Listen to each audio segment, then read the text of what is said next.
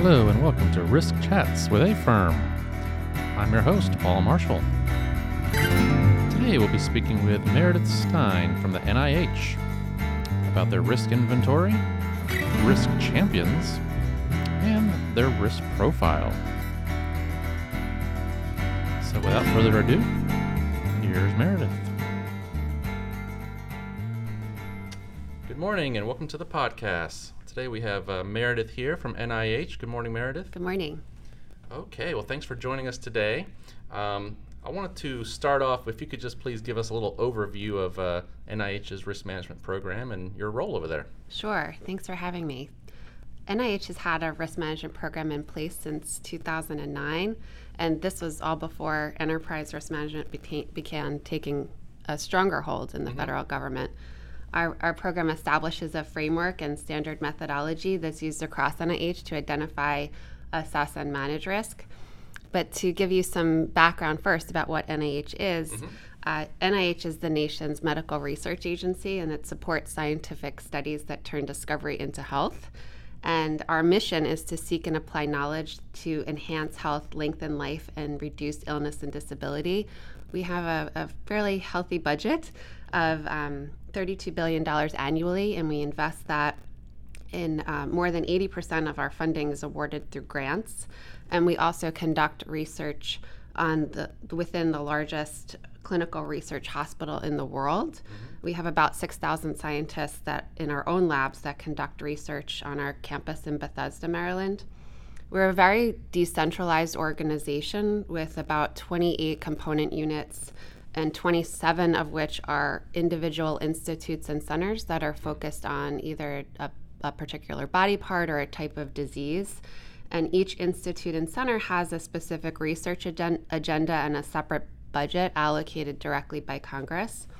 And the remaining component unit is the Office of the Director, which is the central office for setting policy planning and coordinating, you know, and oversight program activities for the 27 institutes and centers. My office is the Office of Management Assessment, and that's part of the Office of the Director. So we set the policy and guidance for the risk management program that's used across NIH. Mm-hmm. My office reports to the NIH CFO, and I have a small team of, of dedicated staff to support the risk management program. We spent a large part of our time communicating and educating people about risk management, and of course, more recently on enterprise risk management. And we're experiencing, I think, a new challenge right now of educating people to understand the difference between enterprise level risks and the more day to day operational level risks. Right. So with a organization so I guess it's decentralized basically, you know, 27 27 institutes. I mean, sounds like that's probably the the biggest challenge for you all to get everybody the message out to everybody and everybody, you know, getting on board with the program. Yes, yes. Wow. Okay. Well, actually that brings us to my first question about how how did you guys, you know, put together a risk inventory with that, you know, everything so spread out like that and what was your approach? Thank you. So the the risk management program methodology is a six-stage approach, and it includes an annual risk inventory assessment process. And our program offers a lot of flexibility for each of the NIH organizations to conduct their annual assessment the way they'd like. Okay. But at the end of the day, they have to have a documented risk inventory that meets our program requirements. Um, and we're right now in the middle of that cycle. The risk inventory is due at the end of August. And then after that information is collected, my team aggregates all of it and looks across all of the risk inventories to see if there are any sort of common themes, uh, recurring emerging risks, or new types of things that might float to the top that might be better addressed at the NIH level. Right. And my team produces reports that aggregate risks from across the inventories by category. So things like HR, acquisition, IT security, Right. facilities, and we provide those reports to the uh, policy officials that are in charge of that program area so they could look and see what is coming up from the from I guess we can look at this from a bottom up approach about what the institutes and centers are saying at their level that they think are challenging to their mission of their or, own organization. And the, the risk inventories are a great source of information for us to help NIH develop our first ever ERM risk profile. And that those recurring annual risk inventory updates will also contribute to uh, any refreshes that we will do for the ERM risk profile. And again, we see this as like a, a bottom up, top down approach to mm-hmm. identifying enterprise risks. And the risk inventories also help us focus on areas that senior leadership might request a more in depth and agency wide look at an internal control assessment. Mm. And my team will conduct those to give you know, the NIH director some assurances that those internal controls are operating as intended. Right, right. Oh, okay. Well, I mean, uh, and again, but I'm, st- I'm still going back to so, you know, how do you get folks across these different areas to really be on board? I mean, do you have something, you know, like I think you said something about champions when I talked to you before out in the regions, or yes, great question. So I have I have four FTEs supporting the risk management program, and mm-hmm. with each NIH organization or component, we designed a network of risk management champions yeah. and risk management officers to oversee the execution of the risk management program at mm-hmm. their or- organization. Right. And so each of my uh, FTEs has a group of organizations that they function as a liaison for and they can engage their the champions at, at those institutes and centers to if they have any questions or need some feedback or simply just want to toss an idea around about risk management in NIH. Mm-hmm. That said, everyone is always welcome to contact any member of my team, to, and we take every opportunity to make sure that the champions and officers know that we're, you know, customer service focused and here mm-hmm. to support them in their execution of risk management at NIH. A, f- a few years ago, we initiated a risk management champion working group to give the champions a venue to share ideas and best practices. Mm-hmm. The ultimate goal was to pass the ownership on to the champions for right. that group themselves. So we're extremely proud that that sort of played out the way we had hoped. Mm-hmm. Um, in addition to the quarterly meetings that these champions uh, conduct, the last two years, this champion working group sponsored and managed a risk culture day for the risk community, which was an excellent. you could sort of think of it as a mini AFERM summit. Oh right, yeah. We do a one-day event at NIH. It features a variety of educational presentations and speakers, mm-hmm. and the theme that we've done for the last two years, the topics that we've tried to um, talk about and enhance skill sets have been facilitation because that's where we see a lot of the skill sets for risk practitioners needing to facilitate conversations about right. risks. Right. And I'm just curious, what so who who makes up the champions, or you know, what what type of roles or what types of folks are the champions? You know. Most of them have been uh, management analysts, the 343 series. Okay. That's been the bulk of the the mm-hmm. job series that we've seen. And do they have specific? I mean, do you give them guidance at the beginning? You know, this is what your role is going to be, and what we would like you to do, or, or Yes, the risk the risk management program has a policy mm. that describes the roles and responsibilities under the risk management program for okay. NIH, and then we have a supporting guidebook that goes into more in depth what those roles and responsibilities mean. Okay, so that's sound obviously essential. You're setting up these programs. You know, here's here's the rules, here's the policies, here's the guidance, here's some procedures. Otherwise, you know, folks aren't going to know what to do or what they're supposed to do. And I, I love this champion idea. I think you know other agencies would really benefit from something like this. And actually, did you guys just come up with that, or had you heard that work somewhere else? We, at the start of our uh, implementation back in 2008 and 9, we recognized that there was a need to have that champion mm-hmm. role, that with the program sitting in the office of the director level, we needed those pe- those special people and mm-hmm. with those right skill sets that knew their own organization and business and culture. Right. And so that was the key to the success of implementation for NIH. Oh, that's awesome. Um, well, more about learning. I'm curious to hear about what kind of learning initiatives and how do you spread the word out there on the program. Sure. So that that getting back a little bit to the champion working mm-hmm. group, it's been a fabulous resource for the champions who are new to their positions.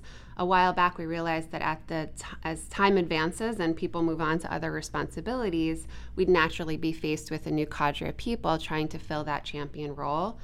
And we've over the last two years um, been able to take time to create on-demand e-learning.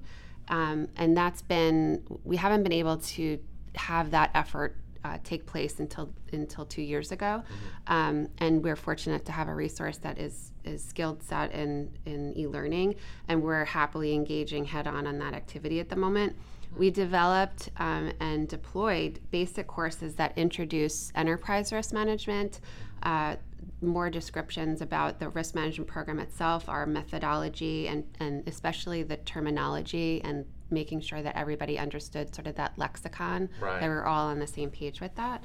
And um, not just to the champions in the community, but to a wide variety of individuals. And right now, we're focusing on developing more advanced courses that break down the individual stages of our six step methodology for those who fill the role of the risk management champion.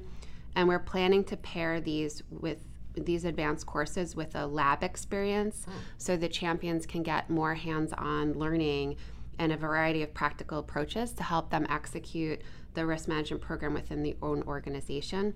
And our, our plan right now is to roll that out uh, with our first advanced course and learning lab early next year.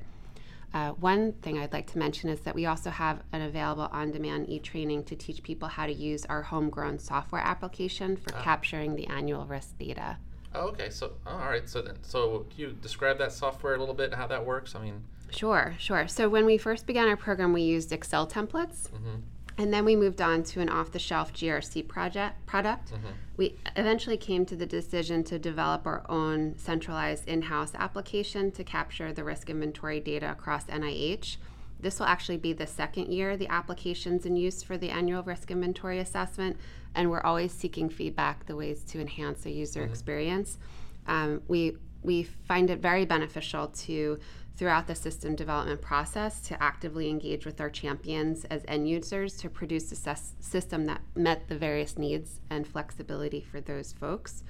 Uh, I'll give you an example. So, some of our organizations prefer to have the risk champion input all of the data into the system, while others prefer to have managers assigned to each risk input their own data. And this is one of the flexibilities our program allows. We wanted to ensure that the application would support that flexibility. right.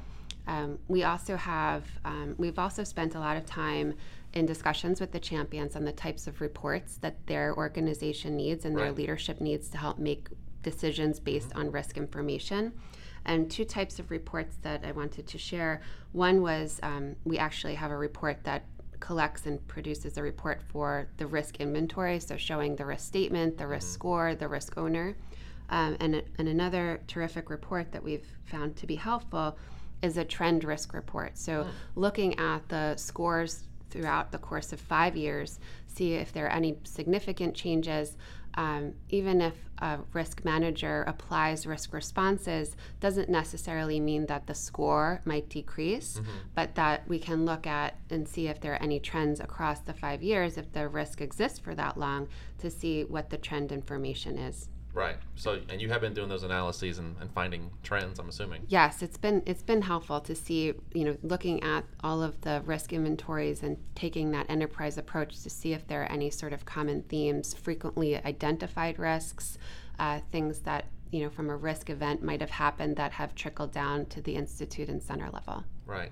So, just a little bit more on that software. So, uh, is it the folks that use, I guess, the different institutes, so that they would just see their risks and then they kind of move up higher level, so you all can you can see everything, or what's the Correct. access? Correct. So the the um, the access is locked down to their own organization, Okay. and then my team has access to all of the risk data, and we my team aggregates and analyzes that information, tries to synthesize it, and we put together a presentation to show to the risk community the um, the frequently scored and, and that type of analysis with some graphs what um, you know how the I guess bell curve of the all of the risk inventories came out as red, yellow, or green. What's the you know the the most of the number of risks that have been identified this year? We also compare it to the prior year data, and we tried to um, you know keep it anonymous in the sense that we don't share. Um, you know specifics about individual Right. risk inventories, but we look at it, you know, from an aggregate level. Right. And this is just something on top of my head, but uh, have you seen over the since you've been doing this for a few years? I mean, do you see the you know the risks, you know, being getting better, or as far as you know, you getting better responses from folks, or are they really getting deeper into potential risks, or you know, do you see things kind of getting you know? Sure. So over the years, we have seen improvements in the data quality, Right. and we've placed an emphasis on that in our annual risk inventory guidance. Okay. uh, things and provided you know tools and templates like a checklist of these are the types of information and trying to hone in on the, a better quality of data. Uh, we've also um, you know looked looked at those trends to see if there are any emerging risks that have occurred Right. throughout the year and whether um, you know as compared to prior years if anything um, is significant enough to report to leadership that they would need to know. Right. That's good.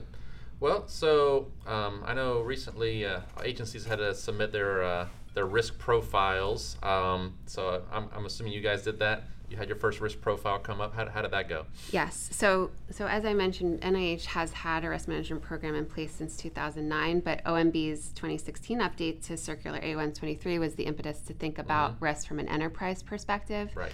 Uh, the timing was perfect because NIH had recently developed an NIH wide strategic plan. And in that plan, the director emphasized the importance of engaging in proactive risk management practices.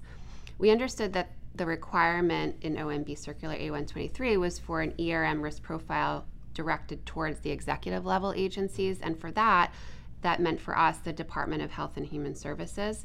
NIH felt we were well situated to undertake that challenge. Uh, we had a couple of goals in mind when we began the effort to develop our first profile. I strongly believe that having the dialogue about risk is one of the benefits of ERM, and the strategic plan was fairly new to the organization. We anticipated the effort of developing our profile would engage a more open and candid conversation about the challenges that threaten the achievement of the goals set out in the NIH wide strategic plan. It would also offer a chance to discuss the opportunities that could significantly enhance our ability to support the NIH mission. Our, our profile was designed to be an internal informational management tool, and we leveraged diverse risk assessment data to articulate thinking on NIH level risks. Our, our goal was to have the data to be used to inform strategic planning, mm-hmm. budget formulation, budget execution, performance management, resource allocation, and other high level decisions. The process we use would probably sound very familiar to the people with experience in developing risk profiles. My team performed an environmental scan of our agency and coupled that with information from existing risk data. We collected and analyzed an array of available information, existing inventories, assessments, internal and external reports, uh, meeting minutes, news articles, budget requests, congressional testimonies, and the NIH director's blogs. Then my team analyzed the information using the NIH strategic plan as a framework and proposed a number of risks for leadership to consider as potential NIH ERM risks. Then leadership selected 10 risks for the initial profile and designated and tapped a risk owner for each. My team then worked with each risk owner to fine tune the statements and capture supporting data for that particular risk. And we helped the risk managers and risk owners document planned action items. We, we didn't assign scores or priority rankings. We put the profile together and it was reviewed and approved by senior management Okay. we, we, we did encounter a few challenges. Um, ERM was new, and we were working with many people who had no idea what ERM meant Right. and what the profile was and why we were creating one. And so we had a lot of educational discussions that had to happen before we could even get down to the business of discussing the ERM risk statements. Another challenge is one commonly faced by any effort that engages with leadership is getting time on their busy schedules. Right. But because ERM's about those top level risks, senior leadership engagement's an absolute must. Um, we know that that having an initial profile is the starting point. My team and I are continuously looking for ways to mature our program.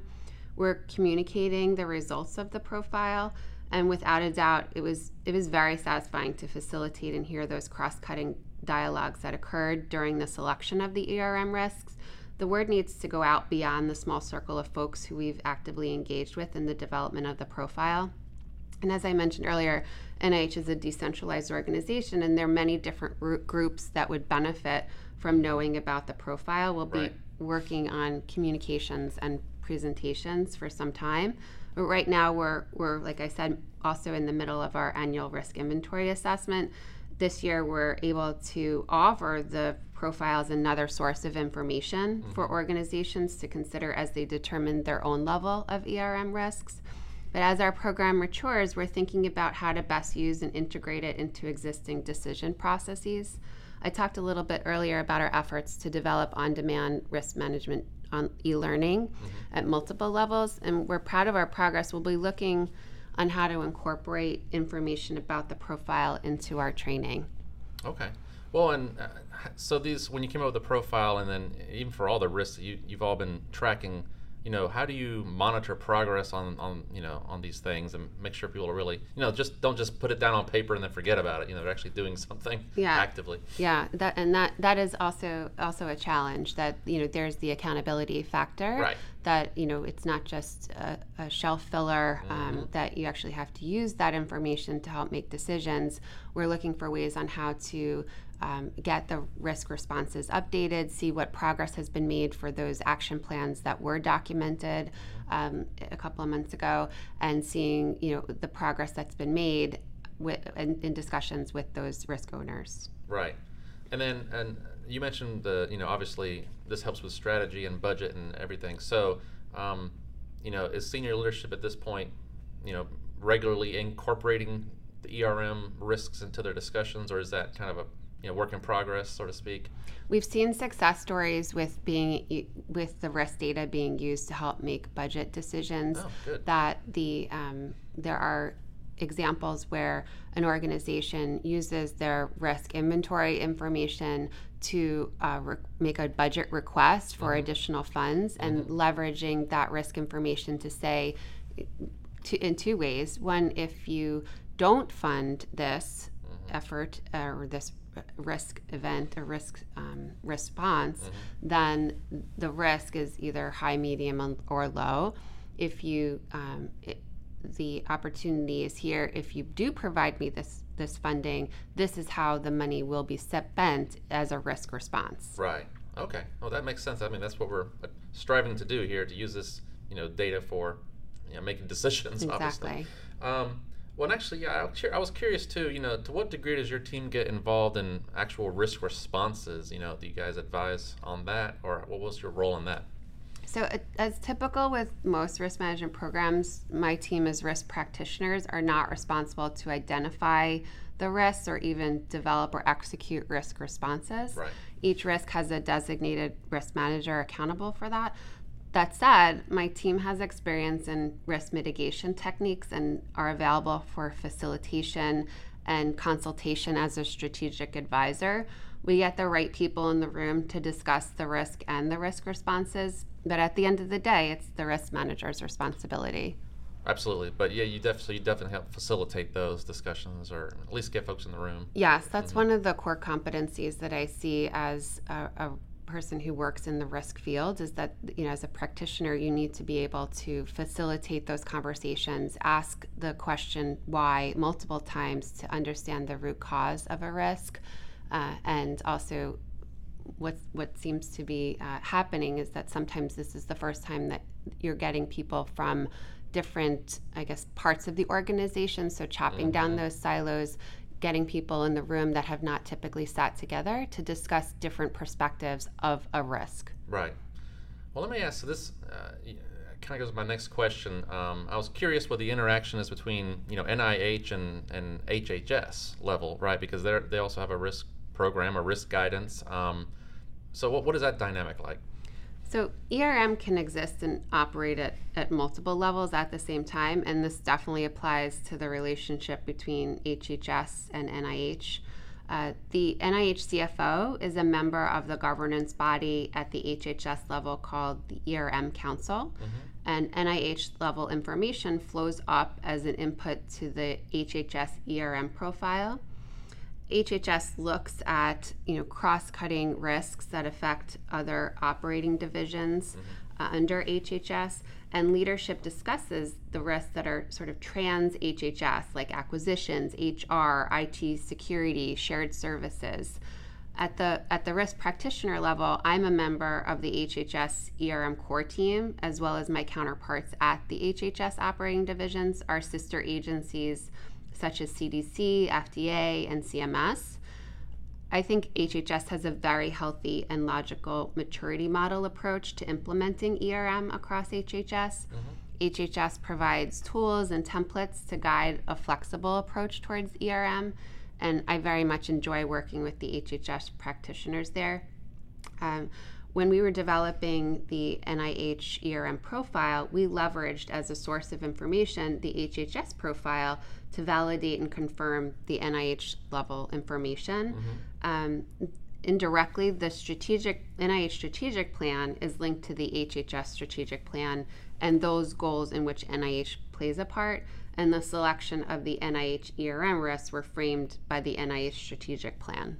Right. Well, that, that, makes sense. Yeah, because I just find it baffling. The organization is so huge. How do you, you know, bring it down to a small number of highest profile risks? Um, and I don't know if you know the answer to this, but you know, again, when when NIH and FDA and everybody else kind of sends their risks to the higher level, do you have any idea how they kind of get that winnow, winnowed down to a high profile list you know it's it's all about the dialogue they are uh-huh. very thoughtful in coming together monthly to talk and also when you know, in between the monthly meetings, they're having discussions and looking at information. Um, each of the members of the HHS ERM Council uh, looks at the types of risks that is that are proposed for management and HHS to consider in the ERM profile, and they use they leverage technology to help um, narrow the gap of which risks need more dialogue. You might have a, a you know IT security, right? Certainly in any organization, mm. whether it's public or private, IT security is going to come up as a top top level enterprise risk. Right. So there might be conversations that need a little less dialogue that this is, you know, undisputable a risk for the agency. And then those that need more dialogue, they're, they're very thoughtful and deliberate about how those risks are discussed and how that information is synthesized. Certainly, there's a lot of effort that goes in into supporting those meetings um, by the HHS practitioners there. Right. Okay. Well, and then I mean, NIH itself is so big too, right? I mean, so you have the champions to help you at the the different institutes, and I mean, you really have to have this huge community participating to make this work. Yes, right? it can't just be one individual. Certainly, without the champions at the NIH, we would we would not have a program at all. It's definitely you know they they know their own organization. They're very thoughtful in in understanding how their leadership needs the risk data information and how and, and what at what level each or each organization and each institute or center director has their own data needs so they there is variation mm-hmm. mm-hmm. um, but they, they're the ones who know the folks who are you know the risk managers of those risks that um, their organization identifies as enterprise um, and and they definitely play a very key role right well meredith this was fascinating i really appreciate you uh, taking the time to speak with us today and uh, thanks again. I look forward to hearing more about your program in the future. My pleasure. Thanks for hosting. That's our show. Thanks for joining us. Check us out on aferm.org, where you see all the podcasts. Give us some feedback. Let us know what you'd like to hear. Any guests or topics you'd be interested in. And until next time, this is Paul Marshall signing out for Risk Chats with AFERM. Thank you.